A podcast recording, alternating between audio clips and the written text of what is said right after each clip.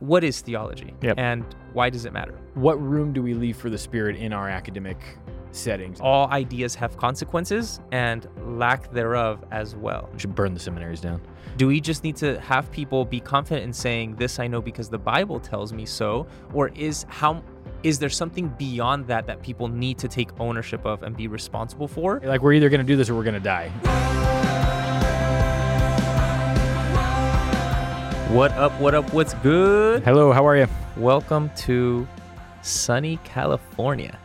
It's like 99 out here. Yeah. At the moment, it's, really warm. Yeah, it is super hot. How are you? How are you hanging in there? Good, man. Just beating the heat by staying cool. Do you have AC at your church? I do. Okay, good. Yeah. Um, We're not allowed to run it, but I've got it. Yeah, good. Yeah, I remember one summer. Uh, I think for construction or something like that, there was no AC. Yeah. Throughout the summer. Yeah, it's So hellacious. Giant fans during the services. It was crazy. Yeah, that sounds awful. Which reminds me of uh, church services and interactions and our topic for today. Okay, good. So Good segue, Mr. King of Segues.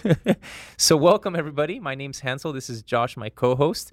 And uh, today on Kingdom Thinking, we're going to talk about the role of theology for the church. And the question that we're specifically looking at is Does it have enough value in the practical life of the church for it to be um, a desirable goal or Sure. and to pursue? sure. So, um, Josh, do you remember the first time that you had candy or any sugary treat or something like that?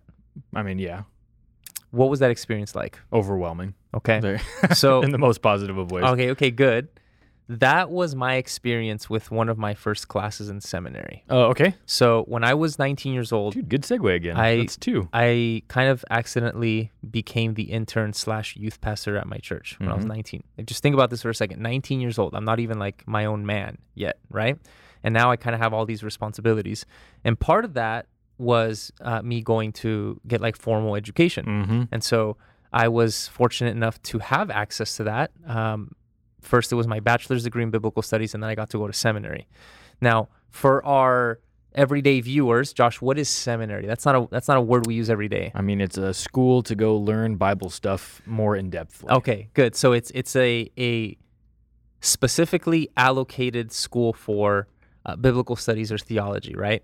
Um, so I got to go there, and the content and the material that I was receiving about the Bible was almost like a toddler having candy for the first time. It was an ecstasy. It was overwhelming in the most positive ways Nerd. um, it's hard to explain just being wired i guess intellectually and, and how for me in, in particular it, it, it just worked it was stimulating Mhm. and i could see how that wouldn't be the case for everybody right Yep. where if you don't like reading or you just don't like sitting in a classroom for hours at a time it, you wouldn't have that experience like i get that but one of the things that struck me most was how different seminary is than church Right. so, sitting in a classroom for hours at a time, surrounded by people whose sole purpose is to talk about some dead person from 300 years ago and their work and how it influences how we read the Bible, and then splitting hairs about how we read the Bible because we can. Yep. Right? Like to do that on purpose for months and months and months and years, that's very different than what we do at church. Yeah, much. And so I want to come into this with with a kind of a genuine disposition. Um, even though I'm cards on the table, right? I'm gonna say yes, we need this desperately more than ever. But I still want to be as genuine as possible in my question. Mm-hmm. How much value does theology, like this task that I just described, actually have for our everyday churchgoers? So let me get some gut reactions from you before we jump in. Yeah, I mean, to that level of like hair splitting that you're referencing, are you asking like, is that in the scope of your question? No, I'm asking uh, just in in general. The general topic Um, of theology. I'm asking the task of the organized study of the intellectual tasks of Christianity and the Bible, past, present, and you know, as we're going towards the future, is that worth our time and effort as Christians in for everyday churchgoers? Yeah. Should pastors be interested in that for their people? Everyone, uh, my favorite professor, my favorite philosophy professor of all time, Dr. William Curtis Holton, uh, everyone is a theologian. Mm. Just a matter of whether you're good or bad at it, right? And so the idea here is like, there's no way to interact with Scripture, with the church, with any ecclesial community Yeah. of any way or of any form, without doing theology in some way shape or understanding there. And so knowing that kind of moves us beyond just the pale of uh, can we or should we even do this? It's Mm. like to How much? yeah, to what level? Okay, uh, good. And maybe that's a better question because I agree. And I, I actually, is that an R.C. Sproul book? I think it is. Yeah, it is. Everyone is a theologian. Oh, nice. All right, That's cool. a book by R.C. Sproul where he makes that exact case. yeah. yeah. He's saying if if you're gonna have a conversation about God, Mhm. it's not about whether you're going to do philosophy of some sort. It's are you gonna be good at it or Yeah. is it gonna be sloppy? Precisely. Um, so fair. Let's let's okay. That's our first building block. Our second building block is going to be okay. So how much? Yeah. Do we just need to have people be confident in saying this? I know because the Bible tells me so, or is how is there something beyond that that people need to take ownership of and be responsible for? If so, how much? Given that we're talking about people who have families who have 40 hour a week or more Mm-hmm. responsibilities with jobs. Like, what is realistic and reasonable for people to take on on their own or in the limited time they get in churches? That's what I want to jump into. Good. Uh, so as we start, I want to dive in a little bit more. What what what is theology, Yep. and why does it matter? So, theology is just a fancy Greek word that we transliterate into English. Um, that means the formal or organized study of God Mm-hmm. uh, and its related matters to the question of religion and its application. So, from the start, we're going to concede, I'm going to concede that the study of theology uh, has a level of abstractness. There's, there's a level to which we're asking people to think about things that are one or more steps removed from the direct everyday applications, seemingly at first. Right. Okay, so we concede that. Um, studying theology, this is an illustration I hope helps.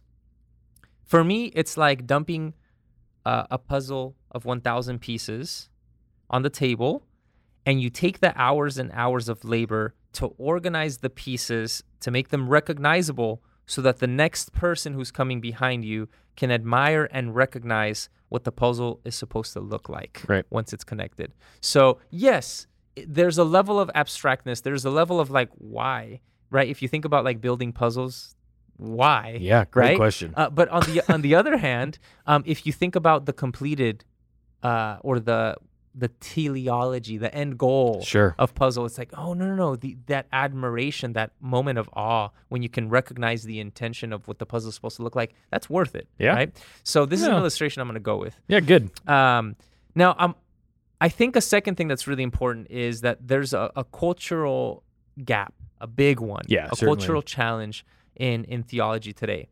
And so, in ancient or medieval and Renaissance times, uh, there seemed to be a lot more localized energy or designation on groups to be the thinking centers uh, on behalf of the people in, in a way. Uh, I don't know if, if I would rephrase that if I could, but with things like monasteries. Yeah. Right. right. um, Right. Or with things like even the global church in the medieval times and the pre critical times. They were specifically designed.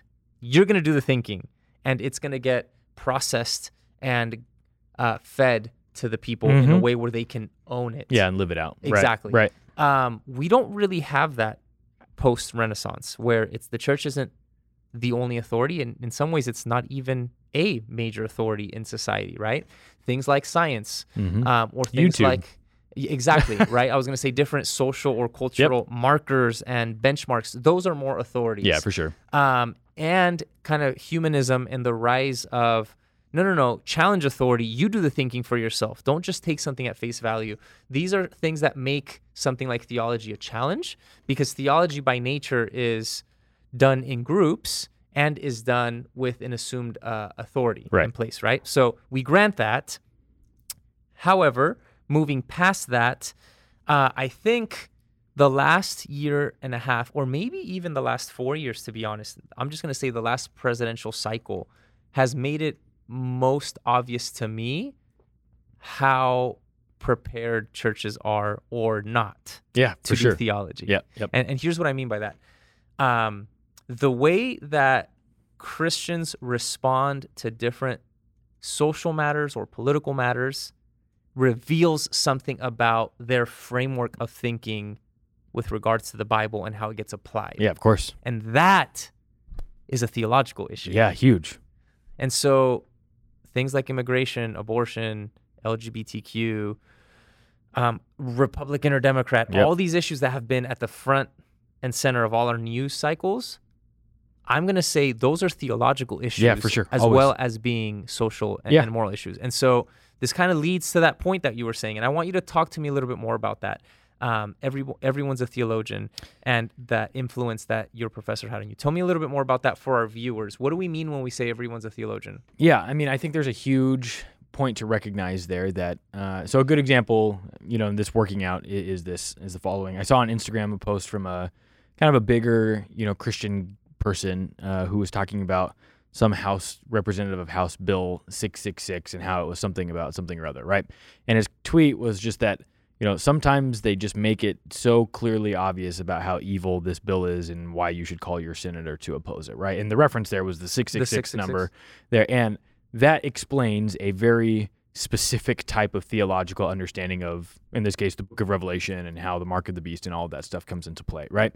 And so that's an example of somebody in 140 characters or 160 characters or less being a theologian, Hmm. right? And, and, and so it plays out most of the time for us as people who are not like professional theologians. It plays out in very subtle and more like subconscious ways in the way that we just kind of live out our day-to-day life and, Okay. and how we interact with each other and how you know what we believe and where we're going. And so the idea here for us is that all people, right, who are religious or non-religious, uh, have to build their case by borrowing the tools of philosophy and theology that try to make a case for how we're going to relate to each other and to God or a lack thereof, right, in this Mhm. world. And it's something that we are all engaged in Mm-hmm. at one level or another. Even, uh, you know, I have a good friend who I love dearly who just, he sat me down last week and he was like, hey, not a Christian anymore.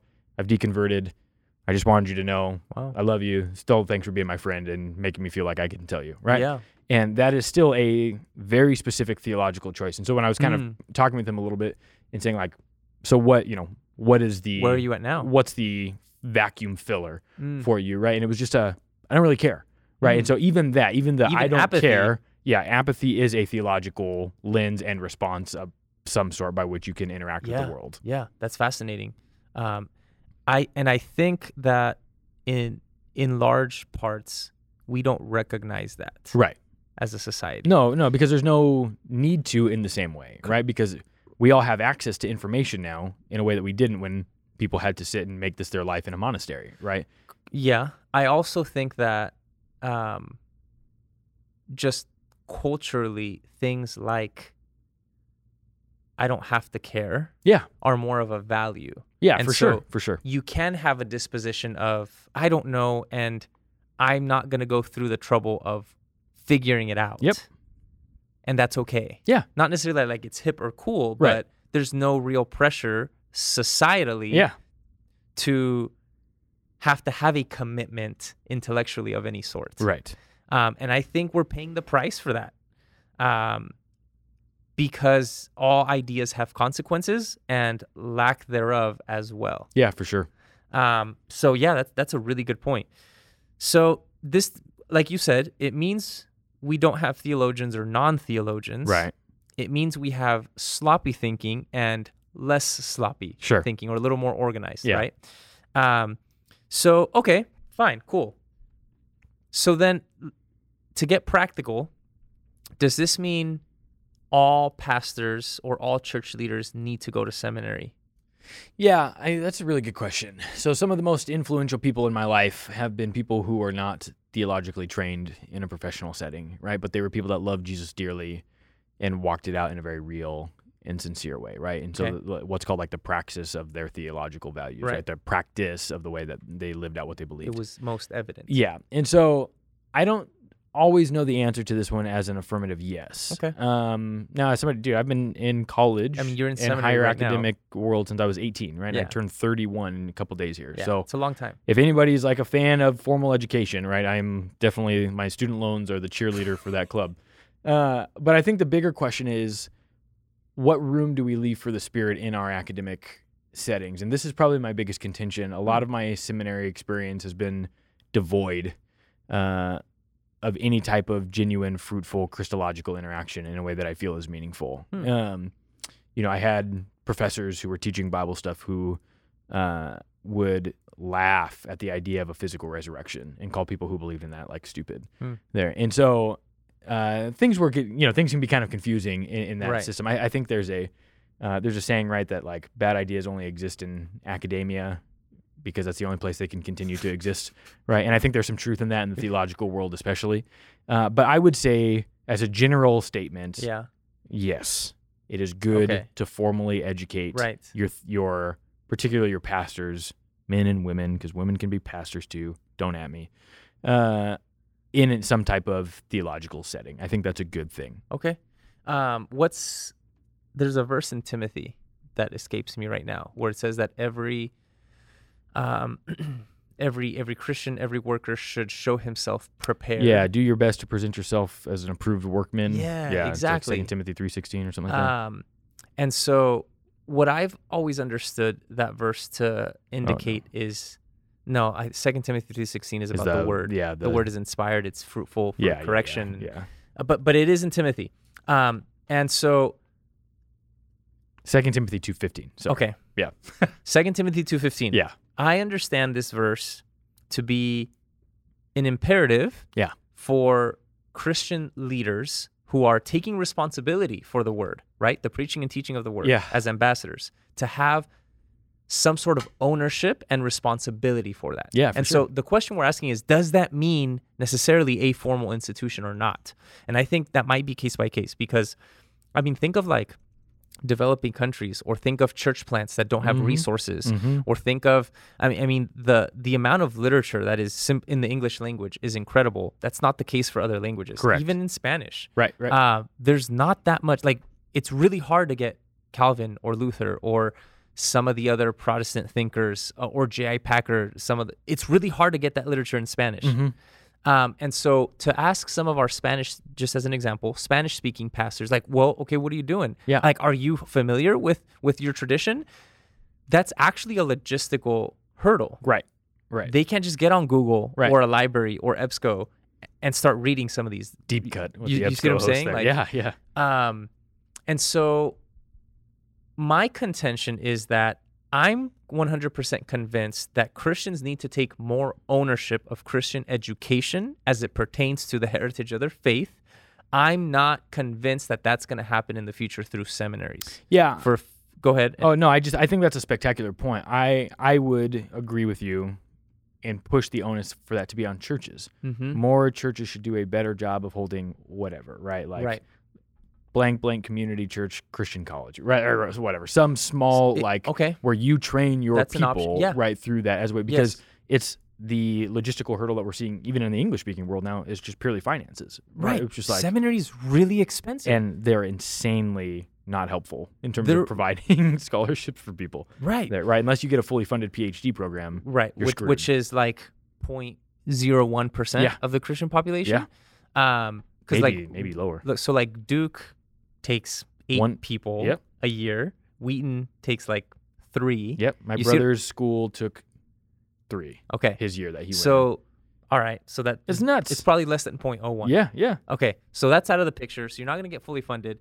Um, you and I both know about student loans, and Yep. so like, at what point is the ethics of this going to come into play? Like, Yeah. is it ethical to have institutions that put people in financial hardships, um, for the end goal being of like, no, but this is this is Christian education, so it's Well, okay. like you're gonna go be a pastor in Southern California and be lucky to make fifty thousand a Right. year there because ninety percent of the churches in America are less than hundred people or hundred people or less, Mhm. right? And so it's like, so fifty grand out of that hundred person church, that's a lot of money. That's a lot of freaking especially money. if you're 50 grand in the hole. yes, coming dude, out of coming seminary. there, and so you're just barely breaking even. Correct. there. So that on top of uh, I think the the tide of Yes. the social and cultural pressures and accreditation and financing and uh, more traditional Christian stances are becoming more hostile Yeah. or perceived as hostile. Yeah, for sure, for sure. So all this means to me is that if there's going to come a day when the government's just going to say we're not funding Christian schools anymore, Right. it's just not in our benefit. Okay, so now what are you going to do if you can't get student loans, if you can't get financial aid?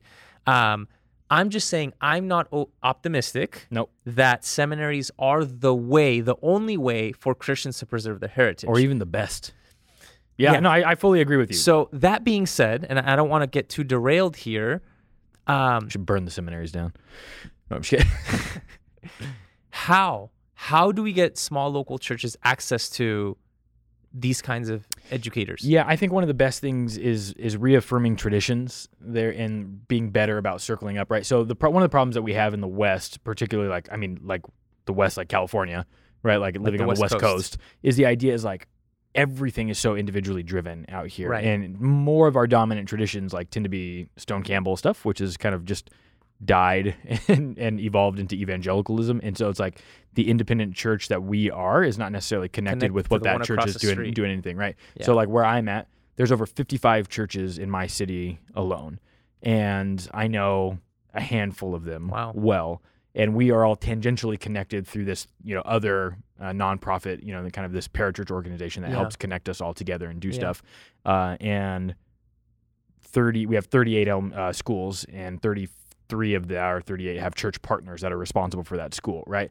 That type of thing would never happen from senior pastor to senior pastor, right? Mhm. Like, one, it's a logistical nightmare, but two, we're so focused on what we're doing in our Right. own thing, It's and almost then as if you're competitors. a little bit, a little bit, even if it's not on purpose, right? Yeah. But you compare that over and against like the UMC or the Methodist Church or you know Anglican traditions, where there's a lot of money, there's a lot of connections, there's a lot of uh, kind of top-down organizational leadership, but they're dying, right? And the average age of like your Presbyterian person is like over 59 now, right?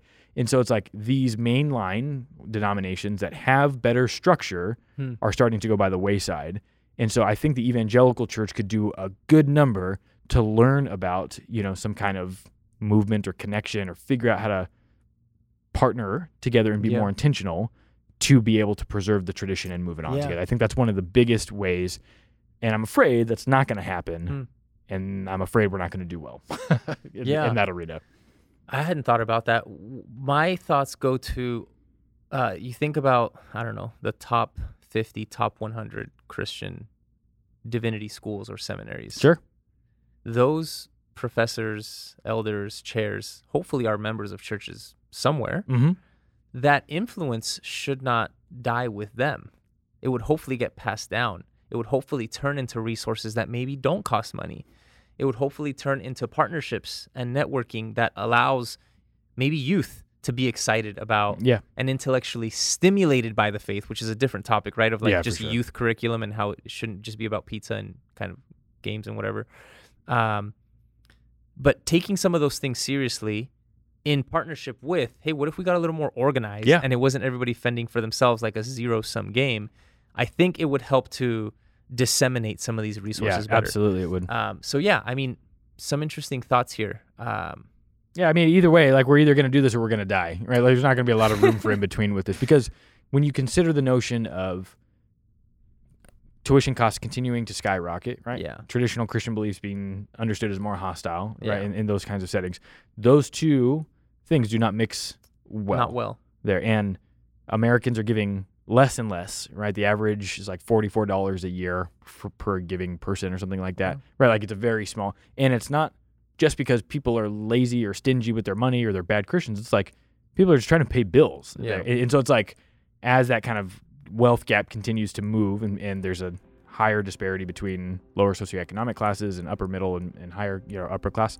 It's like if we don't pull something together here, Mhm. extinction is just the inevitable route in terms of a formal education Correct. perspective, Correct. not the In- extinction in, of Christians. In terms of an establishment that uh, preserves the Yeah. Christians. I mean, yeah, we'll see what happens. So, what do you guys think? What are some of the local seminaries or Christian colleges around you? Do your pastors or church leaders have a seminary education? What do they think? Leave us a comment. We'd love to interact with you guys and see what we might have missed. Yep. We'll catch you guys next time on Kingdom Thinking. Thanks for tuning in.